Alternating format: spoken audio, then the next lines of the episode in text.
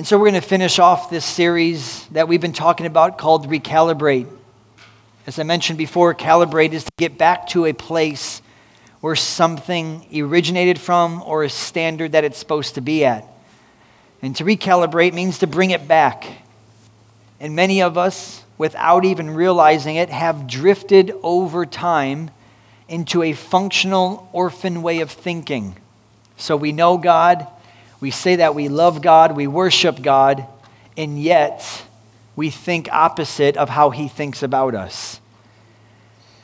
My goal, just for you guys to understand, my goal is pastoring you as sharing these messages is not to get you to another place or to a better place or to become a better Christian.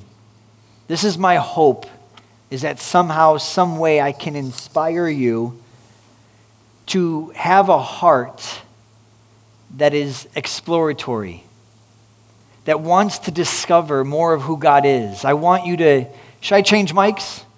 It's bothering me too much. So, is there a handheld around here? I'll do this one, Jay. Sarah said, Yeah. She's like, duh, you should have done that five minutes ago. All right, this is the blue one, Jay.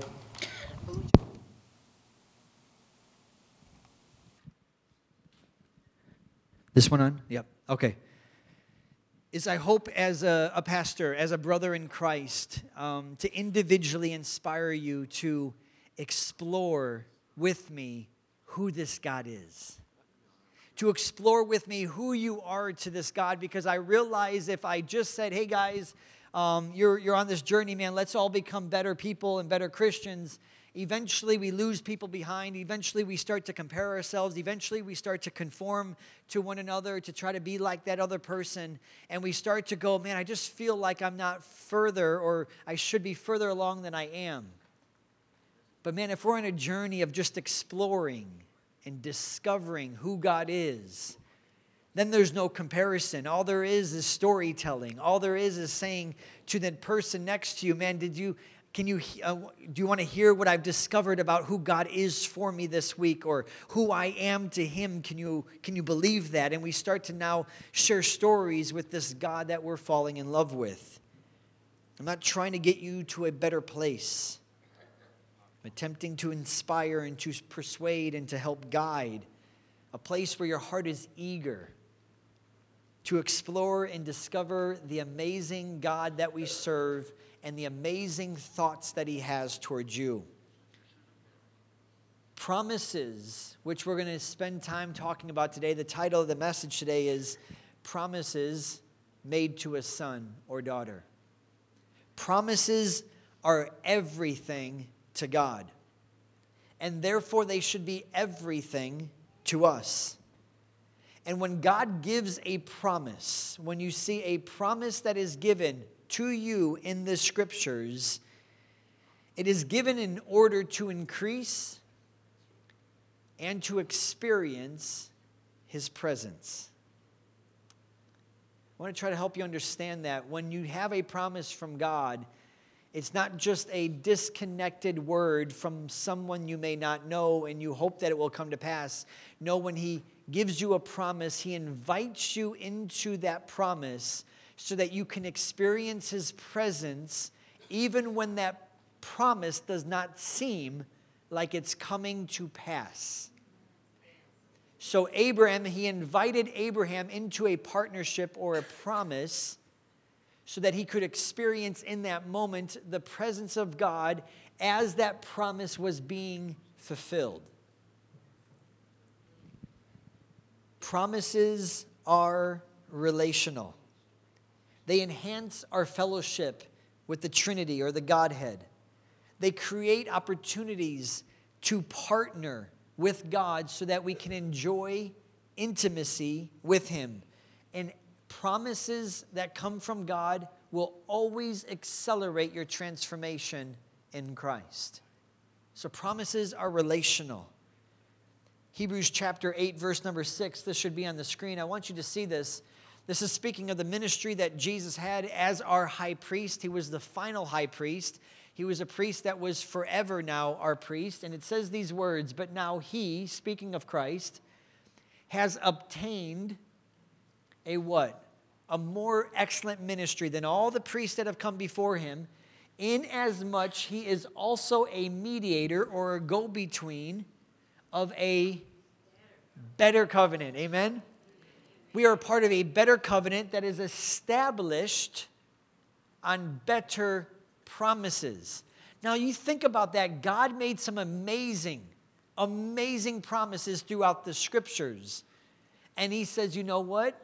I've made covenants with mankind all the way since they've been created, but I've made a better covenant with you, one that will never be broken, one that will never be altered, the one that will never be changed. And that covenant is actually established on better promises than I made to anybody previous to that. And so it's with that mindset that we are to live our life. Many of us live our life wondering where we are with God, wondering when He's going to speak to us and when He's going to come through for us.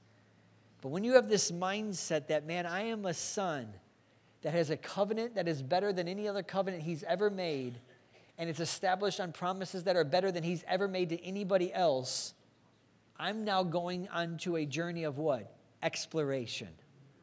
I want to discover what this covenant is all about and why it's better.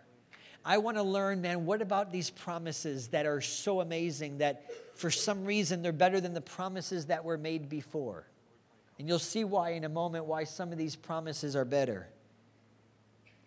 I write here, and I think as I was thinking this morning, I don't want to correct the statement that I wrote here. I want to read it for you, but I want to adjust it because I wrote here every problem has a promise from God attached to it. You catch that? As I was thinking about that this morning, I realized, you know what? I feel like it's the other way around. And I don't want to discourage you with this because it's actually a good thing, but every promise has what attached to it? Maria's like, a problem. that actually doesn't feel or sound good at all. But let me tell you what I'm saying is you can play it both ways. But that God makes a promise to us, and He wants us to be moved only by that promise. I promise you guys what? A land flowing with milk and honey, okay? When they arrived to that land, they spied it out, and what did they discover that God never told them about? Giants. So the giants were irrelevant to God's equation. Like the reason why he never mentioned them is because they actually had no bearing on whether or not his promise was legit still. And so I know that I have a promise from God, that he has made a promise to me. But I also know there's an enemy that is going to come and try to derail me with what? A problem. And so he's going to try to make sure that I can begin to doubt what God already promised to me. And so we become very circumstantial minded or problem focused when we start to live in the midst of our circumstances and the problems that we face. And I just want to encourage you there are some amazing promises that God made to you long before life is good or long before life is challenging. And we're going to go over a few of those this morning. But as I thought about the problems that some of us face, and that every problem has an attachment with a promise to it, I thought about what about divorced people? What's that promise? What about somebody that was abused? Does God have a promise for them? What about people who are broken because of what they've been through? Does God have a promise for them? What about those who are deeply hurt or wounded by what somebody else has done or not done for them? Is there a promise attached to that? What about those who have been abandoned as children or maybe don't have fathers or maybe they didn't have parents? Is there a promise that's provided for them?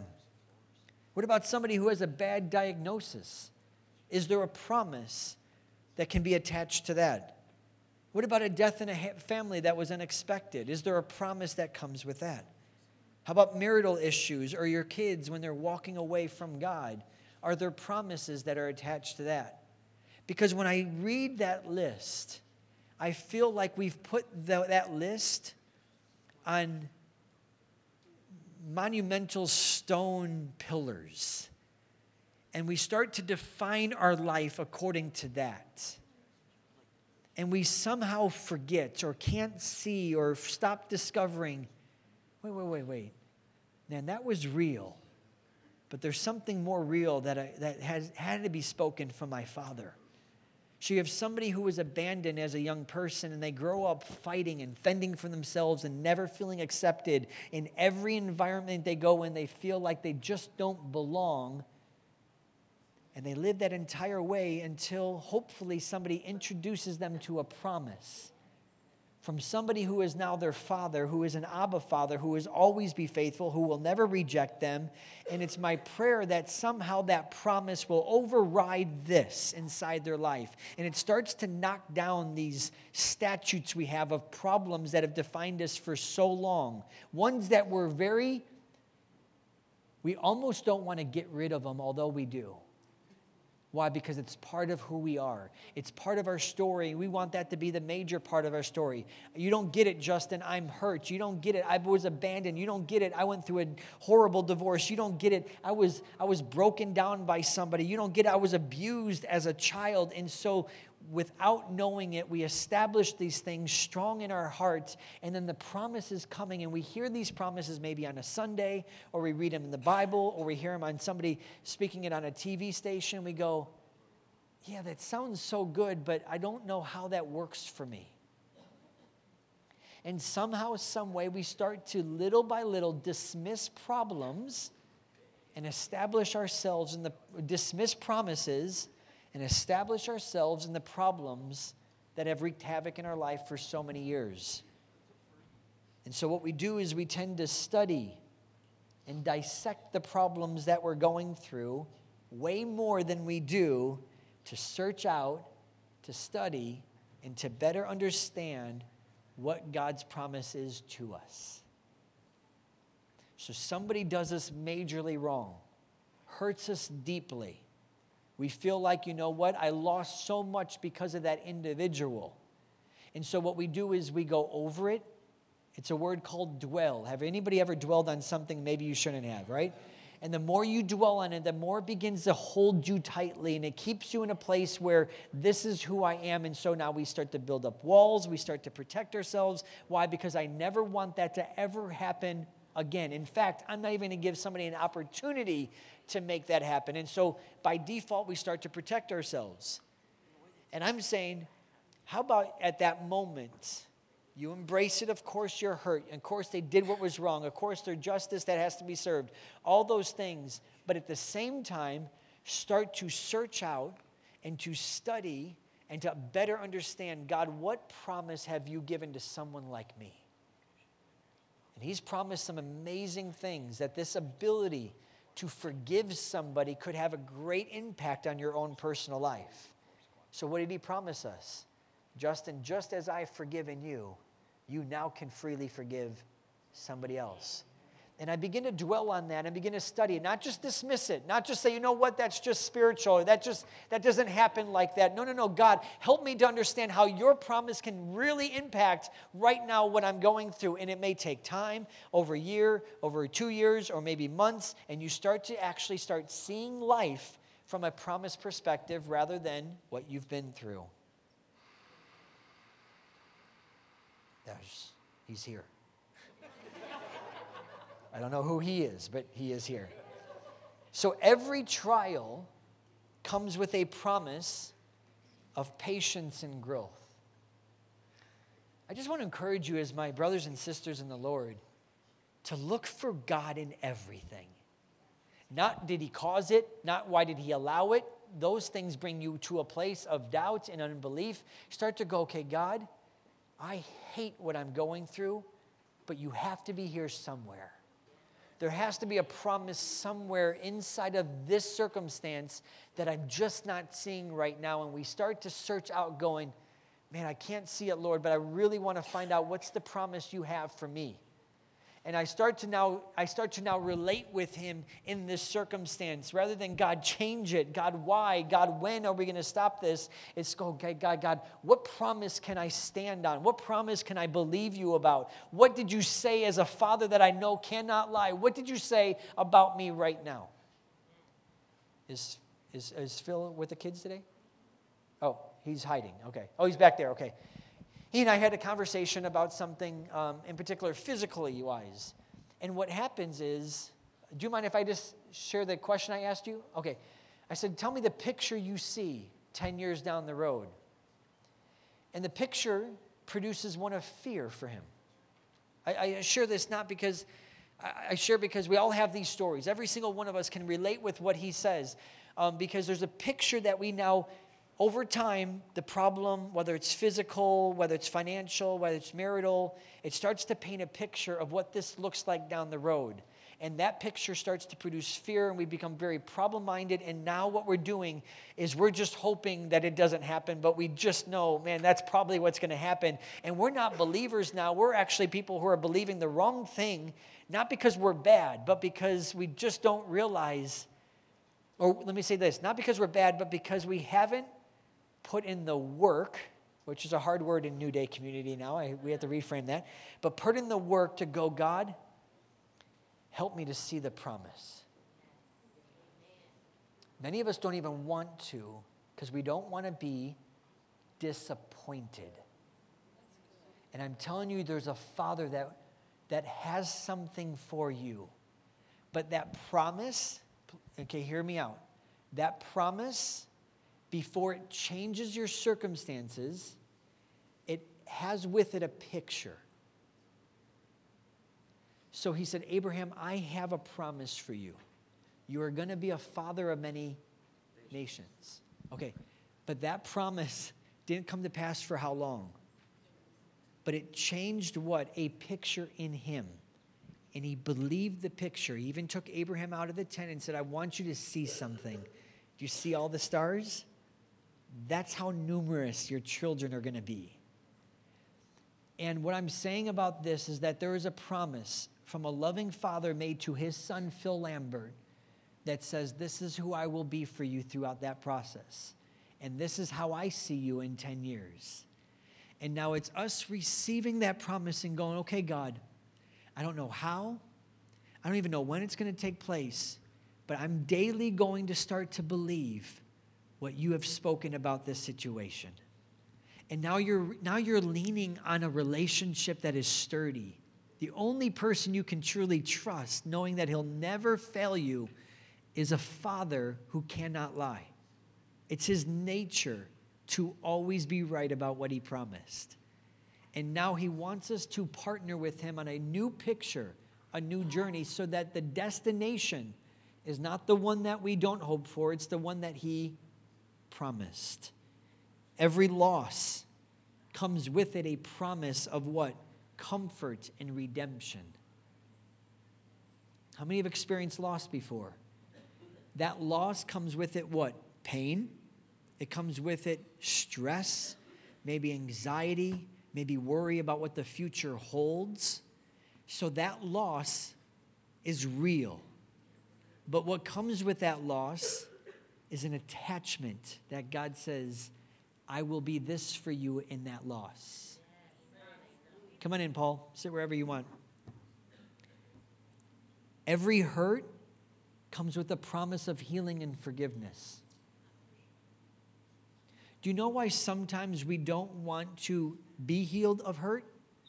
Because we feel like it let the person who hurt us off the hook. Like somehow, if I move on from this pain, then somehow they got away with what they did to me. And I'm saying no matter what somebody's done to you and hurt you in whatever particular way, what comes with that hurt is God going, I have a promise of healing and forgiveness that will reshape your future so you're not defined by what they did to you. Amen? Every lack comes with a promise of provision.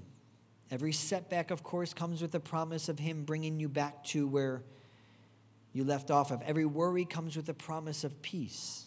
And every fear comes with a promise of rest. I just want to encourage you to search the promises. But don't just go to, and, and, and hear me out with this, don't just go to a concordance and go, what's some good promises I can start to believe? That's not relational. Relational is, Father, who do you want to be for me right now? That you couldn't be for me at any other moment in time, who do you want to be for me right now? Day one, no answer. Day two, no answer. Day three, oh, you know what? I'm going to start Googling who God wants to be for people. right?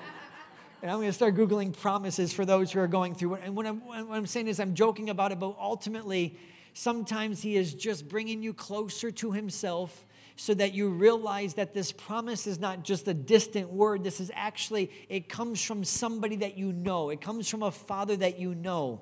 Um, I just read the story yesterday of some scientists that were going to a particular uh, uh, geographic location where there are some extremely rare flowers. And I'm not sure the validity or the truth of the story, but it just conveys what I wanted to share. And on the edge of a mountain, so to speak, was this flower that they wanted to study, and it was extremely rare. They saw a boy that lived in that particular part of the area, and they said, You know what, young man, we will pay you top dollar if you'll let us kind of strap you in, and we want to just kind of drop you down that side of the edge to grab the, flower, and then we'll pull you back up, and you'll get compensated very well for it. And the son or the boy said these words. He said, Wait, wait one second. I'll do it, but let me go back and get something.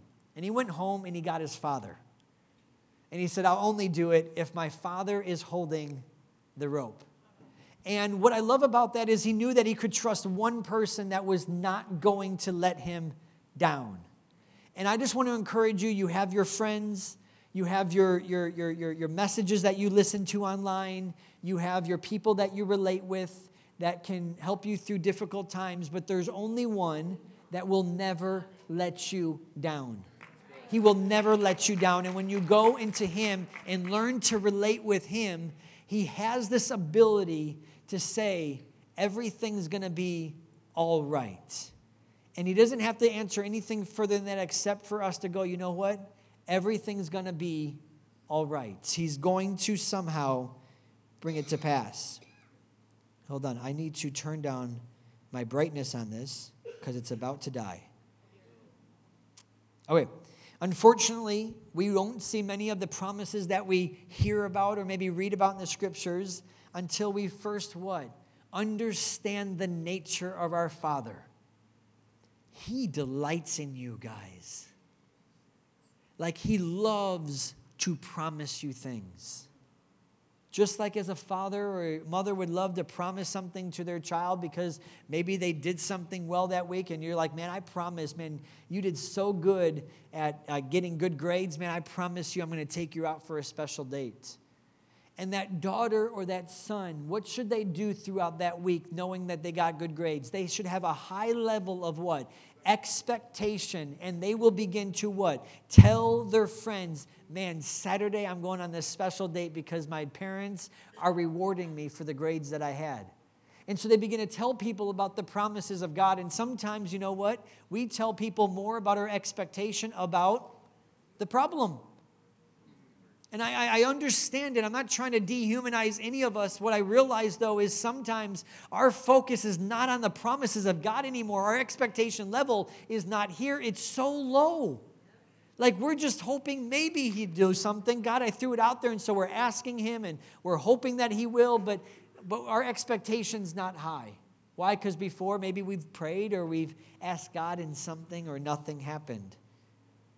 And so remember who God is for us. It's a phrase you hear often here, is always more important than any situation that we find ourselves in.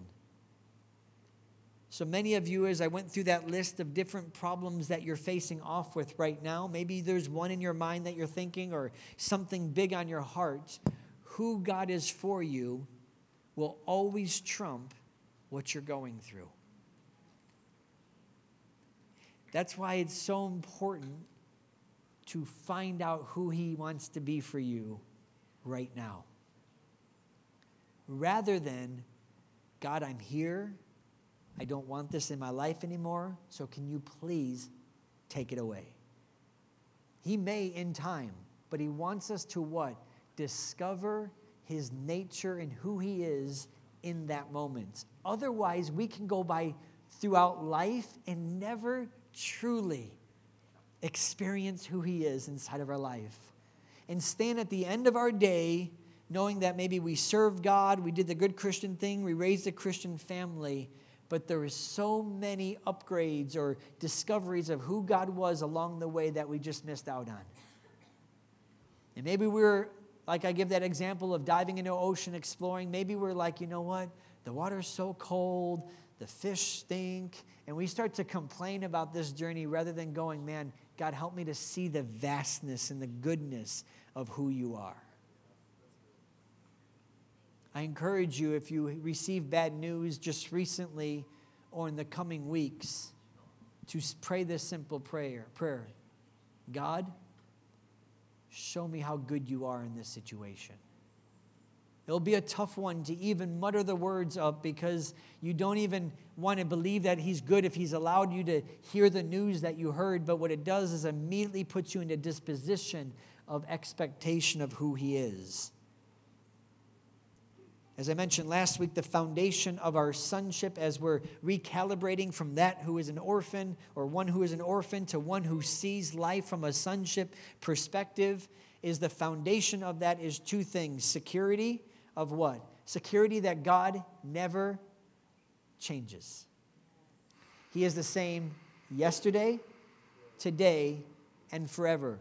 That's the only thing I can be secure in. The only thing that we can be secure in is knowing that God never changes his disposition toward me.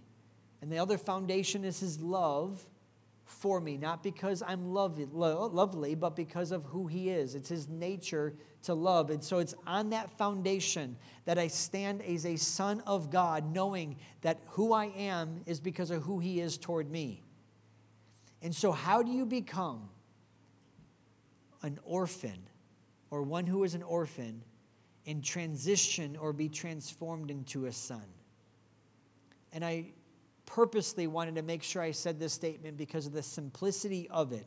It'll immediately go over your head, not in a bad way, just in a way of like, that's way too easy. Or it may be like, you know what, there has to be more to that. And here's my, my statement is how do you transition from becoming an orphan-minded individual to a son to become like a little child. Can you put that next verse on the screen? I think it's a. Assuredly, I say to you, whoever does not receive the kingdom of God as a little child will what?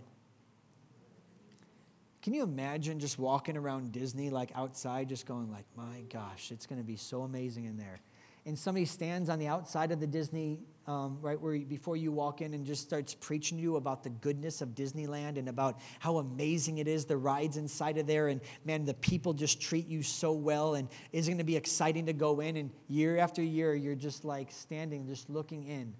I, I, that's the picture I get is that if you want to enter God's kingdom, not heaven, that's not referring to heaven, if you want to enter God's place where He's ruling and living inside your life, how, what do you have to do? You have to receive it as a little child.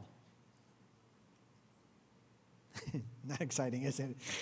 I knew that would not go over at all. So look at this next verse. I wanted to show you this. This is something we came across at our men's meeting. But I fear lest somehow, as the serpent also deceived Eve by his craftiness, so your minds may be corrupted from what? The simplicity that is in Christ. There is nothing more simple than saying, guys, start learning how to receive from God. I can't tell you how many times I have heard the statement back I'm struggling to receive. Something so simple, but why are we struggling? Because when you live with this orphan mindset, it's difficult to receive something that is freely given to you because one, you either don't deserve it, or two, I'm going to prove that I do deserve it, God. And that's not receiving. That's earning and striving and trying to get something that God has. And there is a simplicity that is in Christ that we are drifting away from when it comes to being recalibrated to who we are as sons and daughters. It's learning that we are little children who are coming to receive from a Father who has promises for us that are ours because of He, because of who He is and who we are to Him. No other reason. And so I'm learning how to become as a little child to receive just like a child would receive from their mother or their father. And so every day, as this child, I have these three objections that I shared um, last week. Can you put those up? So I'm, I'm looking at what? What is God's view of me? His God's view of me is what? I am his beloved son or daughter.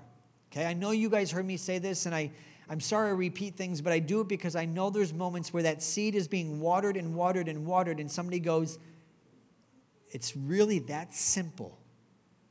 That I wake up and I don't have a task list for the Father that I have to perform to be His Son, although He's going to give me certain instructions. There's certain assignments He has for me. But my objective is this to actually receive and to think upon or dwell upon what is your view toward me? And what is His purpose for me? His purpose is not what you're going to go do and accomplish in this world. His purpose is that he would what? Dwell inside of you. And lastly is his thoughts toward me. The precious thoughts. I just want to begin to think upon and dwell upon those thoughts. And so I want to look at just three this morning promises that we have that are better promises, and these are not condition based you find seven or 8,000 promises in the Word of God, and many of them have, if you do this, then God may do this. It's under a covenant that maybe is not a, a part of what we are, but there's certain things that if we do, man, God's going to respond. But these promises that I'm going to share with you are based upon Him. And these are promises from a Father to you and I. Here's the first one. Again, don't let your, oh, I know that, keep you from actually receiving it. The first one is our Father has promised that He would. Say it a little louder. Never. Say never again. Never. He will never leave you nor forsake you. That is a promise He made to you. An unconditional promise from a Father who has said, I will never leave you, Justin, and I will never forsake you. Therefore, I also know He's promised it who? To my children that no matter where they stray to, no matter where they go to, He is never going to leave them. He is never going to forsake them. That word leave or forsake, it means that God will not abandon us. He's not going to leave us, which means He will never fail to uphold us or let us what? Sink. What picture do you guys get when I say the word sink? Peter stepping out of the boat. Jesus is there bidding him to come forward. Peter starts to walk on the water. He begins to look at all the circumstances around him. And what does he begin to do? He begins to sink. And Jesus immediately reached out his hand and grabbed Peter by the hand and pulled him up. That's what it means. It's not that he's distant, it means that he is never going to abandon you in a place where you need Him. He's never going to let you sink, even though sometimes it feels like you're just treading water. What He's saying to all of us is, I will in no way ever let you go. How many of us are trying to put our confidence in how hard and how strong we hold on to God? How many feel like, and I just heard it this morning, your faith just seems a little too weak? Or that your grip on God is not as strong as you hope that it would be. And I just want to encourage you, His grip is way stronger than yours will ever be. And my confidence is in this God, you will grip me today, and you will grip me tomorrow, and you will grip me the next day, and the next day, and the next day, that I never have to worry if my grip is uh, strong enough for you. I know it's your grip that is holding me every single day. He says, I will not relax my hold on you. That word forsake means to abandon or desert, to leave in straits. It speaks of forsaking somebody in a state of defeat or helplessness in the midst of hostile circumstances. And I want to let you know no matter what you're facing, He will never leave you nor forsake you. And that's why David could say these words As I walk through this valley of the shadow of death, I will fear no evil, for you are with me. My question I always came up to my mind is interesting. He was in a valley and God was, because we think if God's with me, I will never be in a valley. But even in your lowest moments, God is there. And He is using that place to whisper to you a promise. And it's a promise to all of us of His closeness. His proximity to you is never distant. And it reassures me that although what I'm going through, I wish it would change at times, there's only one certainty He is there with me. The second promise that comes to my mind is that our Father has promised, you can put the next one on the screen. Our Father promised that He would remember our sin no more. How many remember your own sin? Lawrence, you got your hand up nice and tall? It seems like somebody keeps on reminding us. And yet, God has made you a promise under this better covenant with a better promise, saying, and He says these words For I will be merciful to your unrighteousness, and your sins and your lawless deeds I will remember no more. That word remember means to recall to mind.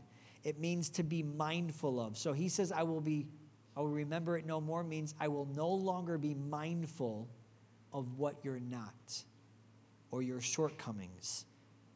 God will never recall our sins back to his mind. Does that challenge you a little bit or make you happy? I don't know.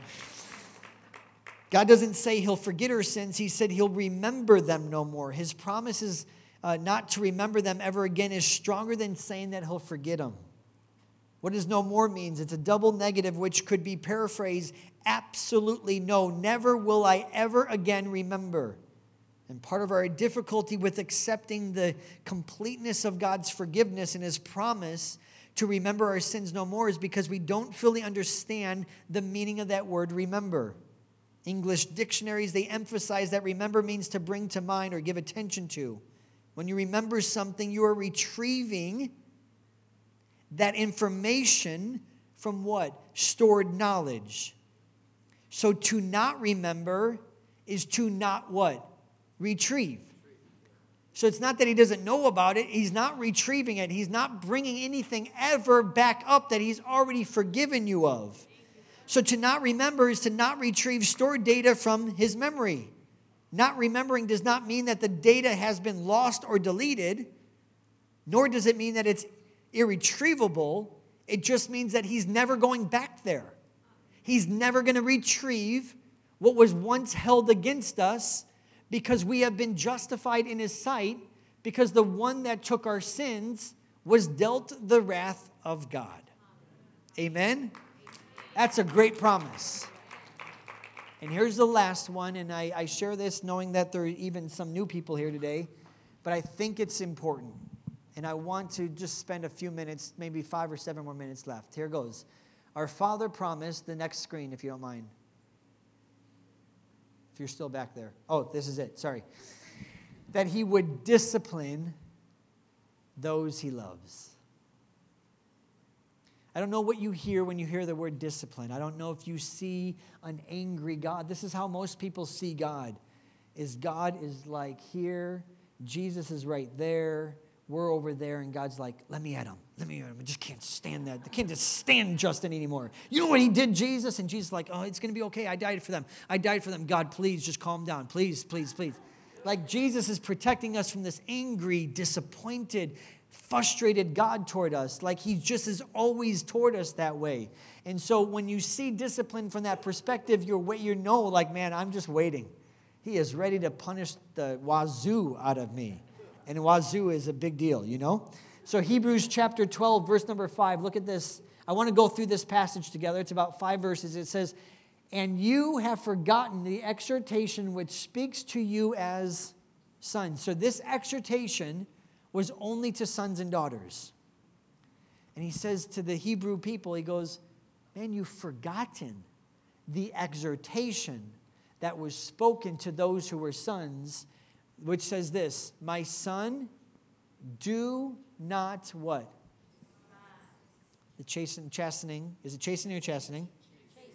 chastening of the Lord. My son, do not despise. That word despise means to regard lightly.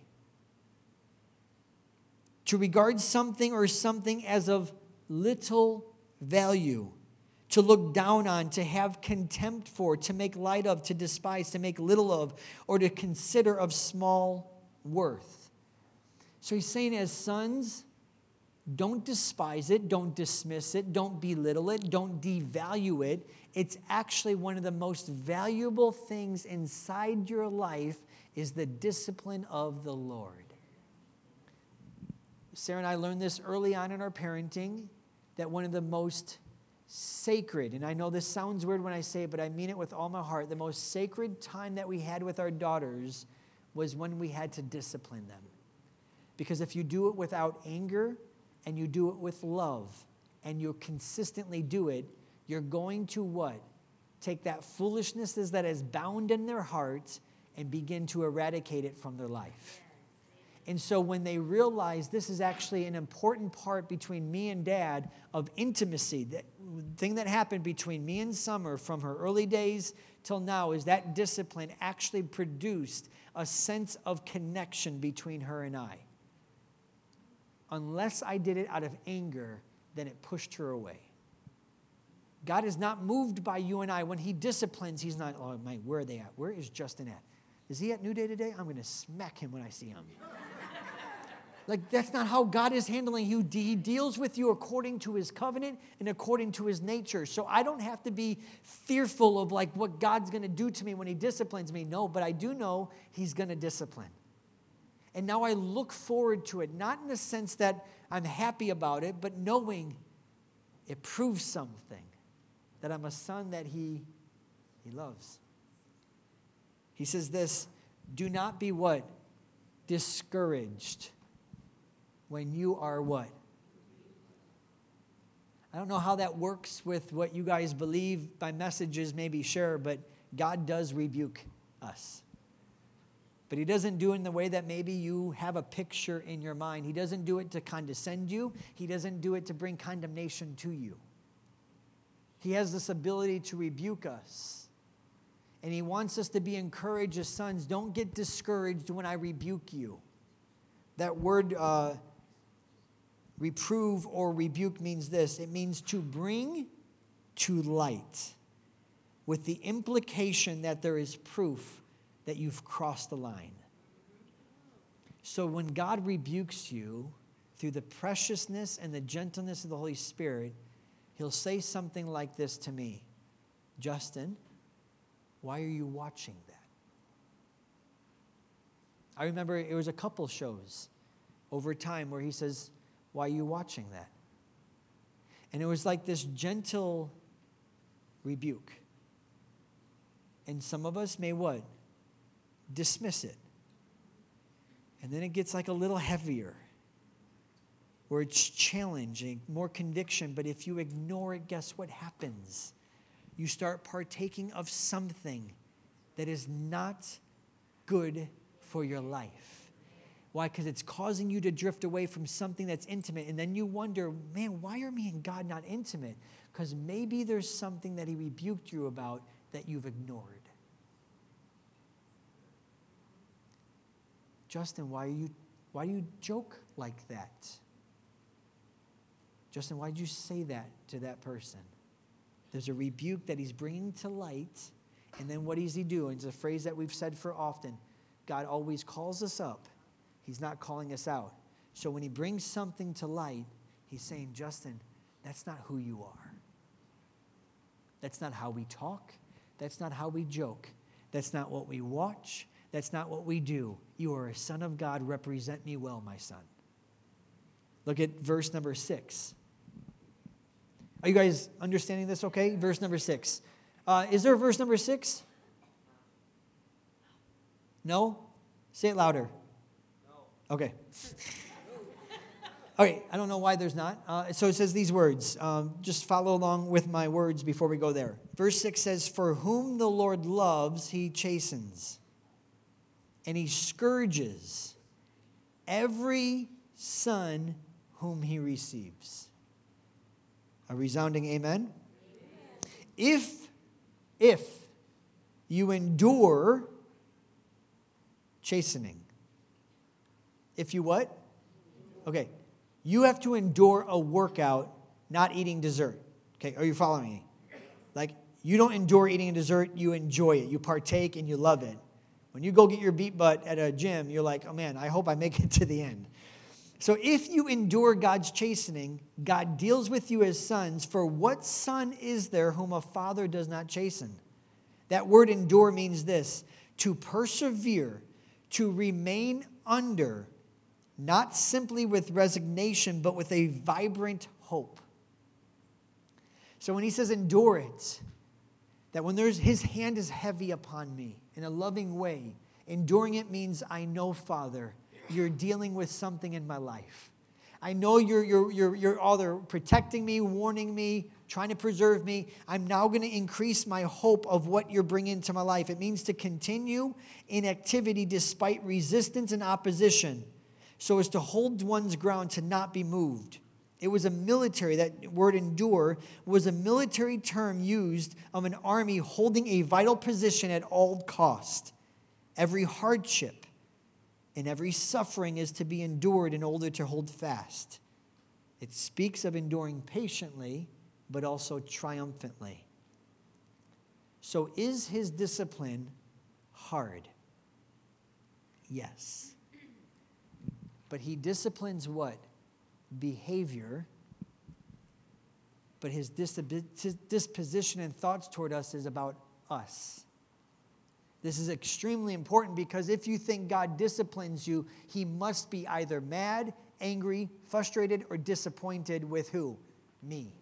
No, he is not like us as humans. He looks at us. His thoughts toward us are precious. He calls us up into who we are. He knows what he sees us to be in the future. He just now has to address certain things because if our behavior does not get addressed, we start to go this way when God is calling us that way.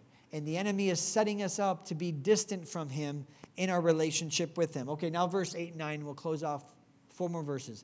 But if you are without chastening, of which you have all become partakers, then you are illegitimate and not sons. Furthermore, we have had human fathers who corrected us, and we paid them respect. Shall we not much more readily be in subjection to the Father of spirits and live? Verse 10 and 11. Is that on there? Yep.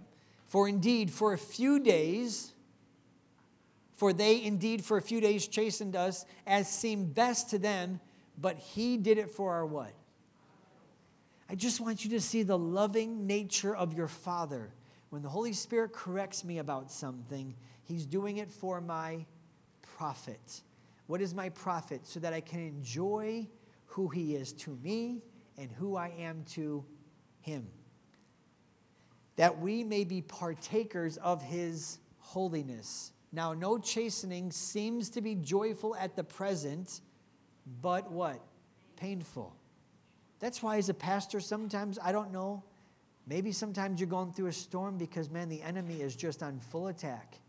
And then other times, there are, there are moments where I feel like the Lord just checks me in my heart, says, I got them. Let me deal with them because they want something changed or they want prayer for something. And this is not, remember, this discipline is not punishment. Big difference. It's not punitive and it's not uh, uh, revengeful.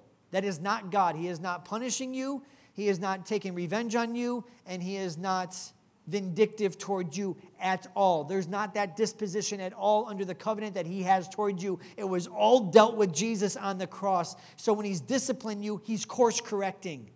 He's attitude adjusting. That's what he's doing. He is not getting you back. He's not throwing sickness on you so that you learn a lesson and you learn it quick. He's not killing somebody in your family to teach you something. That is not what I'm referring to. He speaks gently to our heart and it weighs upon our spirit until we start to listen to what he has to say. And it says, but painful, nevertheless, afterward, after what? After we endure his discipline, which means I responded with what? Humility and repentance to him, saying, God, thank you for for bringing that to light in my own heart. It will yield the peaceable fruit of righteousness, which will allow me to go, Thank you, Abba Father. I am your son, and I know that I'm loved by you because you did not let that go inside my life. For those who have been what? Trained by it or brought up by it. Church, we are sons and daughters of God. He will never leave you nor forsake you. Your sins, He will never retrieve ever again. No matter how many times the enemy accuses you, God says, justified, justified, justified. Well, Justin, what about the sins that I'm committing? God made a promise I will discipline those that are my sons. And when we receive it and welcome His discipline inside of our life, it will actually produce inside of us a peaceable fruit of righteousness that will only bring us to a place of freedom from the very thing that maybe has held us bound. He's a good father. He's always good. He always has your best in mind, and He's always setting you up to succeed in what He's called you to do. We are sons and daughters of the great King, not because we did anything to deserve it, it's because we received our sonship. We received the one who could only give it, which was the real Son, Jesus Christ. The first and the great orphan of this world is who? Satan. And he hates when you start to actually enjoy being a son. When you start walking as a son and you start going, Man, wherever I go, he goes. He's never going to forsake me or leave me. And man, he doesn't remember or he'll never retrieve a single sin that I commit in my life. Therefore, I'm justified. Oh, and Lord, when I'm getting disciplined, I don't have to be moved by it and go, oh man, God doesn't love me. Oh, he must be so mad at me. No, Father, I receive the discipline that only you can bring. Now, what does the enemy do? He can't bring up sin to you. He can't get you to believe that God's not with you anymore. And he can't get you to believe that because of your sin, God no longer wants you inside of his life. You are now walking in complete freedom from the lies and the accusations of the enemy because you're a son of God. And you live free now. Knowing if I get off track, what will God do? He'll discipline me. But it's not punishment and it's not vindictive. I don't have to be fearful of his punishment. Not once. Why? Why? Because he'll do it gently. How many have ever told me, man, I felt like God was speaking right to me when you were speaking? Well, he probably said something to you, either called you up or he brought something to light. If he brought that thing to light, you talk with him about it because he wants to deal with it. And what does he deal with it? Because it's not allowed to go into your future. Amen. Would you please stand with me this morning? We're going to do a song, Jory. Jory, how old are you? 14. 14. Annie, how old are you? 12. 12. Jackson, how old are you? 14. Young people up there. Hope, 18. Isn't it cool to watch them do that? Well, thank you for listening to the Word of God. I appreciate you receiving the Spirit behind it. And I know I repeat myself a lot, and I don't ever want you guys to feel like, man, he just says the same thing over and over, because I, I really try not to do that. But I just want to encourage you to go be what you're called to be. You don't have to become it. You are a son or daughter. You just have to learn how to walk like one. Learn how to think like one. Learn how to receive like one. When you walk into a house and it's your parents' house, you have freedoms in that place. Was talking with Michelle Weeks about it. When a foster kid comes to a home for the very first time, he doesn't think like a son. He thinks like what? I'm the outsider of this family until eventually they convince him you're just as much of a son to us as the ones that we bore long ago. And when he finally is convinced that I'm part of this family too, he starts to now receive and act like a son in the house, just like the ones who were originally born to the parents. It's the same thing with all of us. Some of us are going to catch it quicker. Some of us are going to go, you know what? I'm a son. I'm receiving it all today. I want all of his favor today. I told the men this past week, the struggle I have is to re- I receive and measure, not fullness. I take a little bit of what God has, but I don't go after everything.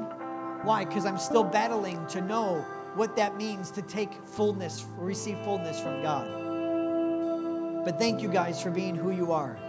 May this week be one that's filled with you actually touching people's lives because God resides on the inside of you. The Spirit of God is on the inside of you. When you hear God say, pray for somebody, pray for them. When you hear somebody, God say, encourage somebody, encourage them. When you see somebody who is broken or, or you have this thought, man, do just go and be sons and daughters, light and salt to this earth. And thank you for your giving to New Day. I honestly want to thank you from the bottom of my heart for everybody that is faithful to give. It means the world that we can continue to do this, to continue to get this message inside of people's hearts, to spread this word more and more often. So, Father, I just take a moment and I bless every one of your beloved sons and daughters. I pray that they're beginning to catch what this actually means, that we're not trying to get anywhere with you. You are our destination. This is what Jesus brought us to. He wanted us to bring us back to the Father, back to a relationship that we can have with the Father. And so I pray for every one of your sons and daughters in this room that they'll begin to understand the vastness, the depth, and the, the greatness of your love. That we, we can represent you as sons and daughters wherever we go this week. Thank you that they're faithful to sow and to give, Father God, without fear and re- reservation they're not scared that you won't take care of them. Father, I thank you for Jory and for Annie and for Jackson, for Hope, for Chloe, for Zoe, for this team up there, for David, Father God. I thank you for the anointing that's on their lives. I thank you that they realize this is this is not a show. This is not just church. We don't just come and do church. They're part of God's family. They're sons and daughters themselves. And I pray at a young age, they will learn how to serve you without trying to get something from you or trying to prove something to you, but they'll serve you because they're a daughter who is deeply loved. They're a son who is deeply loved by you. May they catch it at a young age. And may we learn how to love each other, Father God. May we learn how to, to meet each other right where we are with no hoops, no strings. Build us as a community of people who are known because of their love. And Holy Spirit, we invite you into our week this week. Invade our Monday, Tuesday, Wednesday, Thursday, Friday, Saturday, that it may be filled with the